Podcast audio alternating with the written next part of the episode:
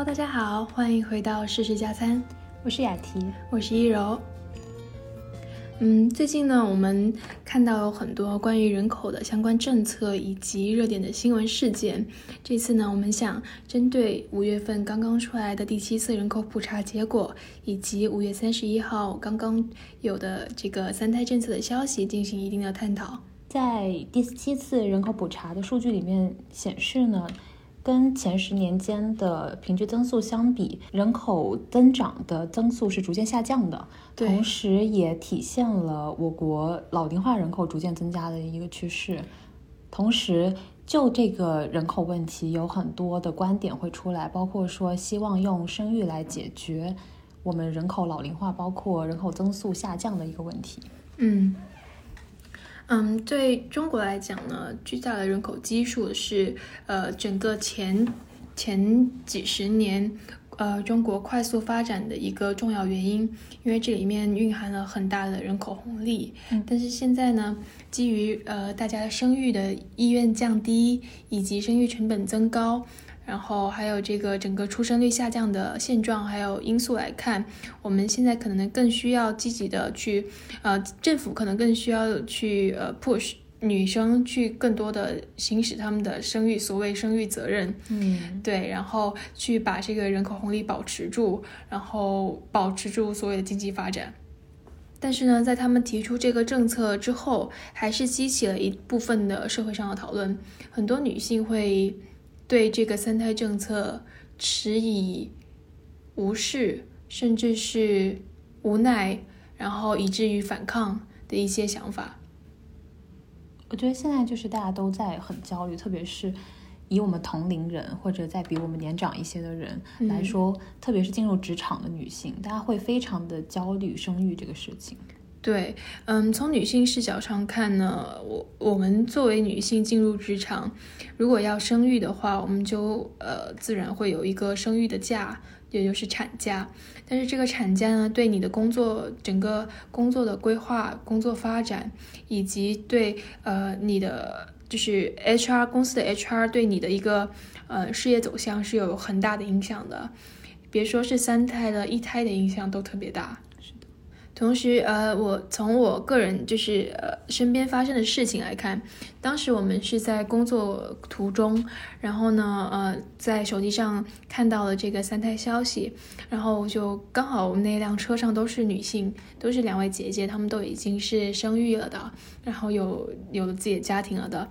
呃，我把这个消息告诉他们的时候呢，他们的第一反应就是。比较直接的说，是生个屁啊 生，对他们会会呃产生本能的反抗，本能的呃不适，就是嗯，他从很现实，他们两个从很现实的角度告诉我，就是生育，如果你是一个事业型女性，如果你是想要在事业上有一定发展、有一定成就的女性，生育这个事情就是会对你的事业带来降维打击。嗯，且不说对你身体上的打击，就是你在可能在产假休完回来之后，发现你的位置上已经有人了，这时候很无奈的就是你只能被架空，因为就没有你所能做的事情了。同时，嗯，在生育之后呢，你会面临你的一部分精力会被分配到你的孩子身上。也就是你不可能像你单身那样那时候这么拼，就是你们你一定会有一个牵挂在身后。然后第三点就是对身体上的损害，他们会很直接的跟我说，就是呃生完小孩之后自己的血压经常是偏低的，而且他的呃耐力，就是比如说可能年轻的时候他加班到十一二点都 OK，就是也可以精神抖擞，但是很多时候像生完小孩之后体力会明显的下降。脑力，他其实说脑力也会下降，就是到可能下班之后七八点，他就会觉得自己的大脑可能没有办法高速运作了。这一切一切都是，嗯，生育这个事情给女性带来的，呃，社会小社会性层面的以及自身呃身体层面的一些伤害。我觉得不仅仅是从个体角度来看，特别是像我们可能。我们同龄人大多数还在读研嘛，那可能读完研面临出来第一步，HR 在筛选的时候，他们以女性的角度来大范围筛选，他们就会考虑到说有三胎政策出来，甚至不考虑三胎，那就会考虑到女性有很多的用人成本上，他们就觉得用人成本在提高。我觉得算是刻板印象了，觉得女性会在家庭上付出更多的时间，以此来减少他们在工作上的投入和产出。对对对，而且他们在就是呃，这也不是。怪谁？就是很多公司的 HR 在考虑这个点的时候，完全不会给女性一个自我申辩还有解释的机会的。就是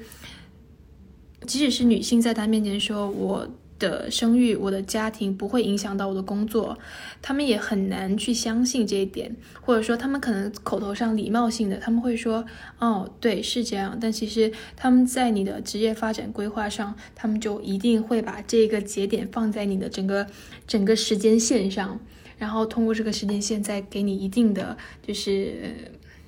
工作上的安排。安排。就是人不是孤立的，我们整个女性作为一个集体来讲，就是就是我们是有共同命运和集体命运的，嗯，没有办法把自己单独排开出去。当我们就当整个女性受到一定所谓的施压，因为你一定要面临到这种情况，你当然可以自己去选择不不生育，或者你不想要三胎，但我们是否有这个个体的能力去跟 HR 或者去跟你的就业环境去辩驳呢？没有，就是没有。即使是女 HR，她也是一样的想法。她做所站所站在的层面和角度是公司利益最大化的层面，就是以这个为出发点。你作为女性，这个性别本身就是有不利点。但是所谓这些专家学者抛出政策之后，他们没有想过为什么大家不愿意生小孩了。其实。很大一部分原因是因为你生了之后养不起了，整个社会环境对呃这一这一批八九十年代受独生政策影响的独生子女来讲，生活上的经济成本太大了，生活压力也太高了。就好像按深圳来讲，你要如果是打工人的话，你拼死拼活是很难在深圳立足买房的，而且现在房子和学位的要的挂钩又特别紧，在这种。情况下，而且还在鸡娃的这个社会背景下，你所养育一个小孩所所需要花的，无论是时间还是精力，还是你的财力，都是非常非常巨大的。这是一个很让让年轻人看了之后望而生畏的数字。当人们去提出我们要解决人口问题的时候，就是希望说。能够抑制减少人口这个趋势，希望能够增加人口。但是现在面临的人口问题就不再是，比如说像福克当时提出的人口是仅存在于生产力层面的人口，是一个更更虚的一个数字吧。嗯，就我们现在考生育也好，就这种生育问题不仅仅只是存在于说我们要产生更多基于生产力的人口，而是我们要考虑说我们是一个集合的、抽象的。关注到健康和福祉的一个人口问题，我们自身都没有办法去很很有决心，或者觉得很很很肯定自己能够去承担这些，或者我们有能力去负担这些的时候，我们怎么能够去考虑生育的问题？对这个社会压力还有生活压力，也最近。就是引申出了一个非常火热的词，网络词语就是“躺平”。对，这个“躺平”这个词呢，是对应着二零二零年特别热的网络词语，叫做“内卷”。嗯，大家觉得躺平了，就是无论怎么卷都卷不到自己了。然后豆瓣当时有一个躺平小组，躺平呢是一个，嗯，大家可能我觉得躺平是一个类似呃生活态度吧，就是，嗯，不是所有人都一定要埋着头。低着头，疯狂的向前的，有时候我们也可以给自己一些躺着的、躺平的，在床上什么都不想的这个状态和是和和空间的。但是“躺平”这个词呢，引发了很多热议，也是最近特别特别火的词。像嗯，某白姓主持人，还有某余姓教育机构的创始人，他们会觉得说，他们会发出“不会吧，不会吧”。这样子的很惊讶，所谓惊讶，而且很好像恨铁不成钢的这种言论，他们觉得年轻人不应该躺平，就是年轻人没有躺平的权利。雅婷，你觉得呢？就对你这个，你觉得对年轻人有没有躺平这个权利这个事情上，你是怎么想的？就是我觉得年轻人在说躺平的时候，并不是说我们要放弃去完善自身，或者去提高自身，或者怎么样。我觉得更多是一种想要休息的心情吧，就是想要给自己一个放松的出口。嗯，就当我们已经奋斗到一种极限，当我们一直在正能量、一直在积极的时候，如果我们已经丧失了不去做某些事情，或者丧失了休息的权利的时候，我们怎么能够恢复过来？就是我我们会陷入到一种致命的。积极的循环当中去，我觉得人没有办法一直处在一种高压，人不是机器，像一个永动机一样，一直在努力的工作，一直在积极向上，一直成为一个正能量青年。我觉得那是很难，也也完全不可能实现的。嗯，呃，危险发言一下，躺平这个词出现之后呢，我其实在工作过程中有更多的观察一下，我我发现好像在一些行业，特别是那些有了一定的时间。积淀，然后是一个非常完整、完善、成熟的产业链之后，这些行业里那一些做的还不错的那群人，我会发现其实他们很多可能并没有所谓过人的能力、谋略或智慧，他们纯粹是因为生的够早，因为生的早，所以他们把握了时代的红利，赶上了时代的这辆列车，然后在行业诞生的初期，一不小心占领了一块地盘，然后这些年老老实实熬下来。它慢慢的，它就变得越来盘这个地盘就越来越大了。然后当这个市场，就是当这种市场它的呃服务提供方每年都在递增的时候，而且足够饱和的时候。然后需求方又没有明显的增长的时候，其实这就成成了一个就是纯粹的内耗，还有所谓内卷的一个行业。就直白点讲，这些行业里，除非这些生的早的那群人以物理形式退出这个市场，后来的人就没有办法，永远很难去建立自己的领地，开始自己的圈地运动。然后，如果你发现自己不幸的就正处在这样这种上升通道日益拥挤，而且。这个赛道人口人越来越多，你发现你并排的人越来越多的时候，你面临的要么只有两个选择，你要么就去找新的行业，去新的行业里做那批生得早的人，要么呢你就咬咬牙熬，你也熬，熬到前面的人一个一个退出，熬到那时候你再去瓜分市场，就像海浪一波一波就是。拍打在沙滩上那样，就是这个行业是不允许你停在原地的，你是必须向前的。但你发现你走着走着，你好像是在原地踏步，你好像无路可走，好像你前面摆着的永远都是一个广阔无垠的草原，但是你看不到草原的尽头，或者说你看不到你所想要追追的那个点、那个星光、那个你可以达到你所谓人生目标、人生理想的那个地方。为我觉得这也是可能为什么年年轻人会有躺平这个想法的原因，因为他看不到他的上升通道了。他发现好像自己再怎么努力，再怎么卷，再怎么熬夜加班干活，前面还是有一堆人堵在那里，无路可走，无路可走。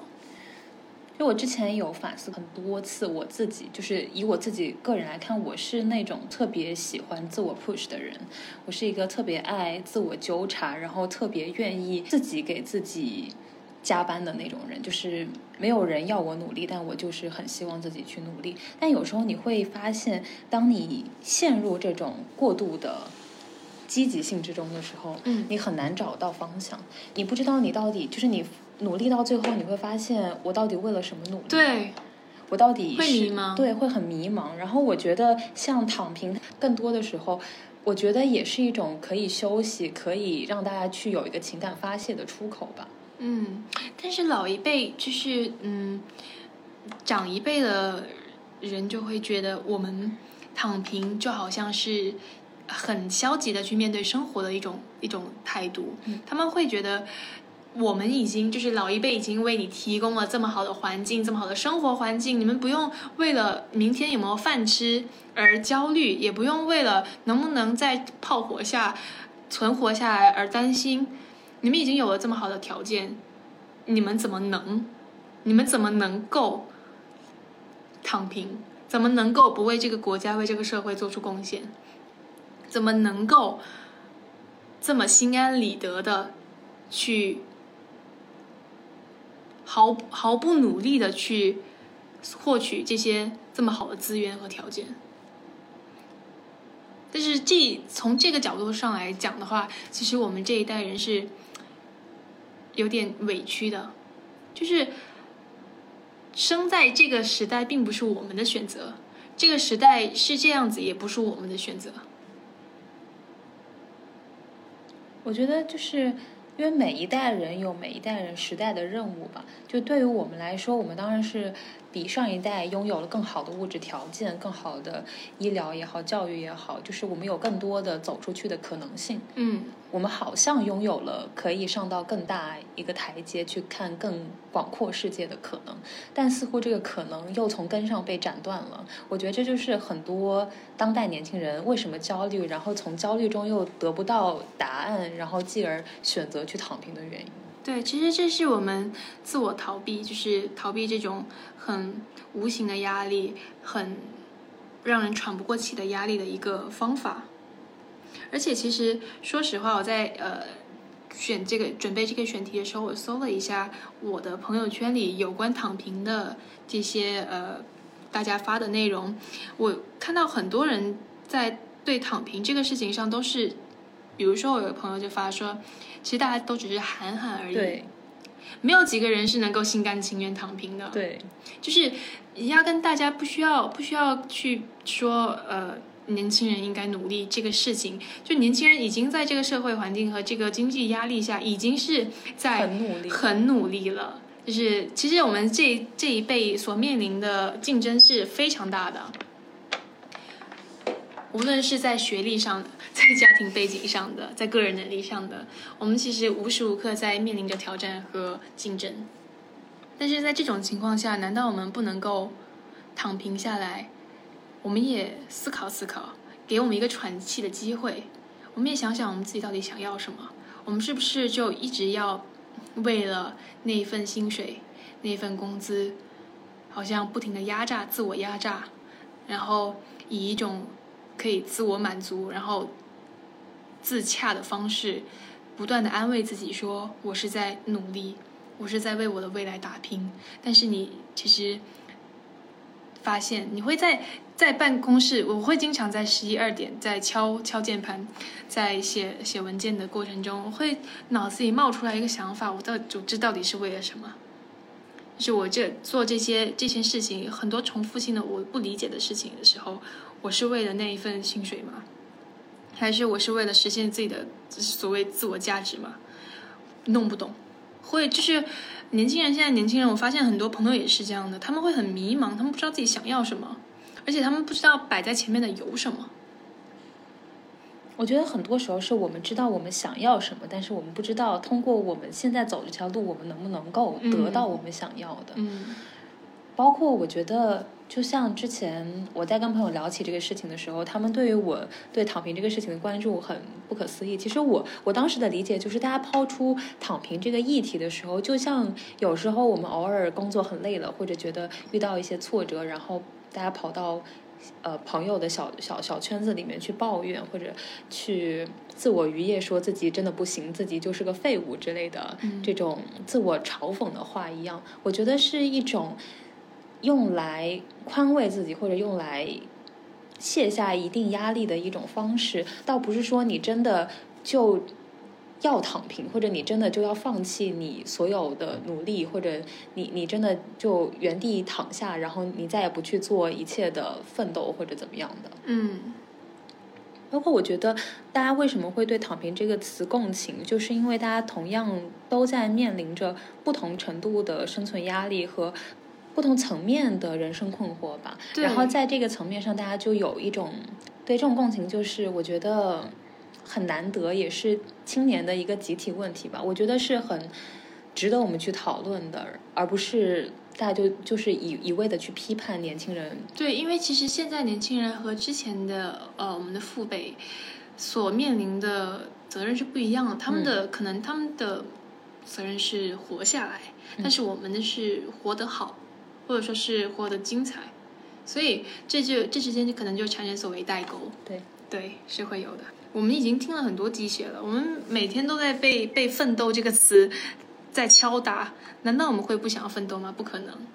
但是其实，嗯，换个角度讲，我们换位思考，我是能理解父辈的，因为他们确实是吃过那种苦，对他们确实是知道怎么样。因为，嗯，我我那天想想到这个，我就想到有脑子里马上蹦出来一个 rapper 的词，就是只要手里的钱够花五天，我就不知道数字六怎么写。但是可能好像父辈对这个这这种词，就是他们觉得嗯太太可笑了，你竟然。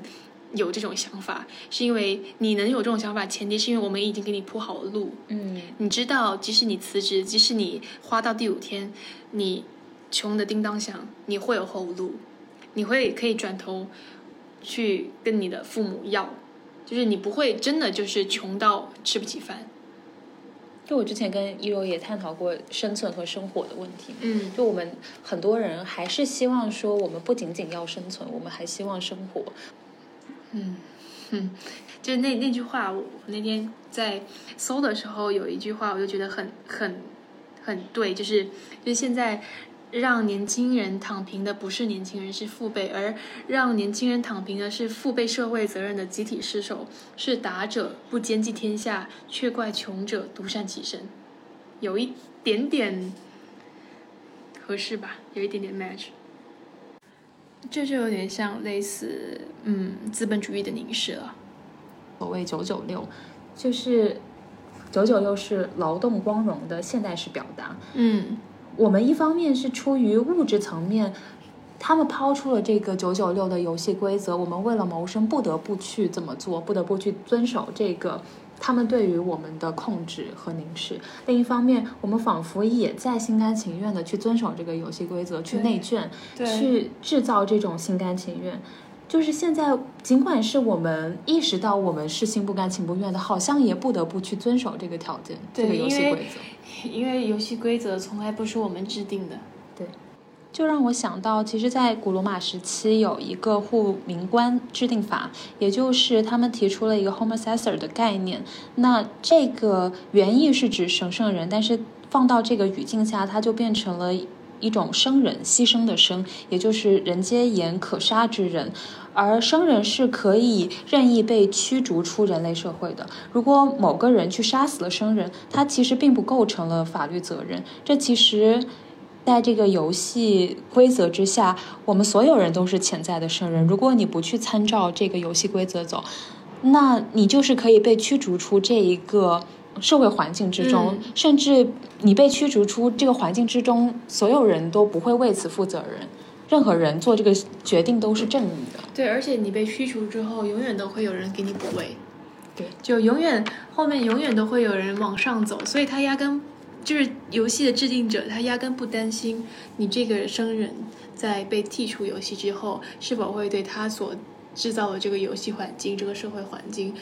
造成任何影响。而且，生人之所以成为生人，他的罪名就是他不再能够被牺牲。被牺牲。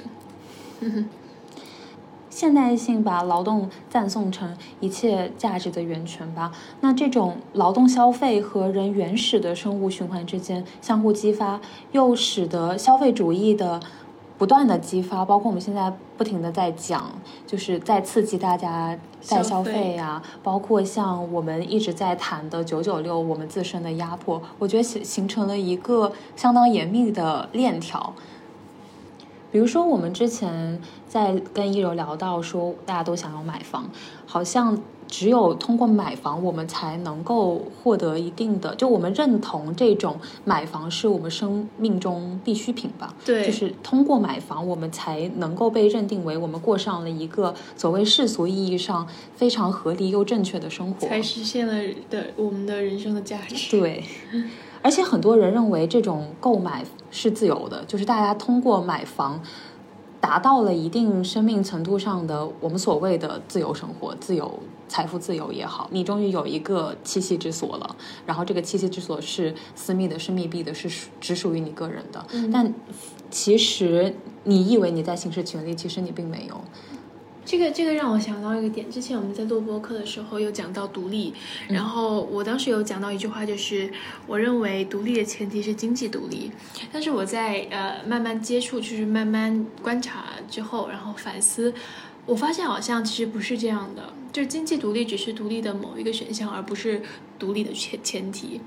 嗯，经济独立层面上的自由，它其实是有很多种标准的。嗯，就是我最近有了了解到一个叫做 FIRE 生活的一个运动，它的缩它是 The Financial Independence Retire Early Movement 的缩写。然后它这个运动呢是兴起于美国，愿望是财务独立，提早退休。嗯。它这个运动的一个核心法则是降低物欲，过极简的生活，然后迅速的攒够一年生活费的二十五倍。当然，这不是呃 Fire 的，就是一定要 push 大家，他只是提出了一个这样的生活方式，嗯，然后这样的一个 lifestyle。那嗯，这个小组呢，在豆瓣也有一个叫 Fire 生活的小组，然后大家会在群里讨论说，我们怎么样可以降低自己的物欲，怎么样能通过一些可能更简单，然后。更舒适的，也在简单的同时舒适的生活方式，让自己呃活得更从容一点。对，这是我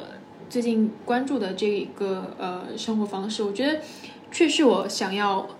想要去践行的。对，嗯，你说买房这个事情，其实是我觉得是中国人会更想要对房子会更有一个呃依赖，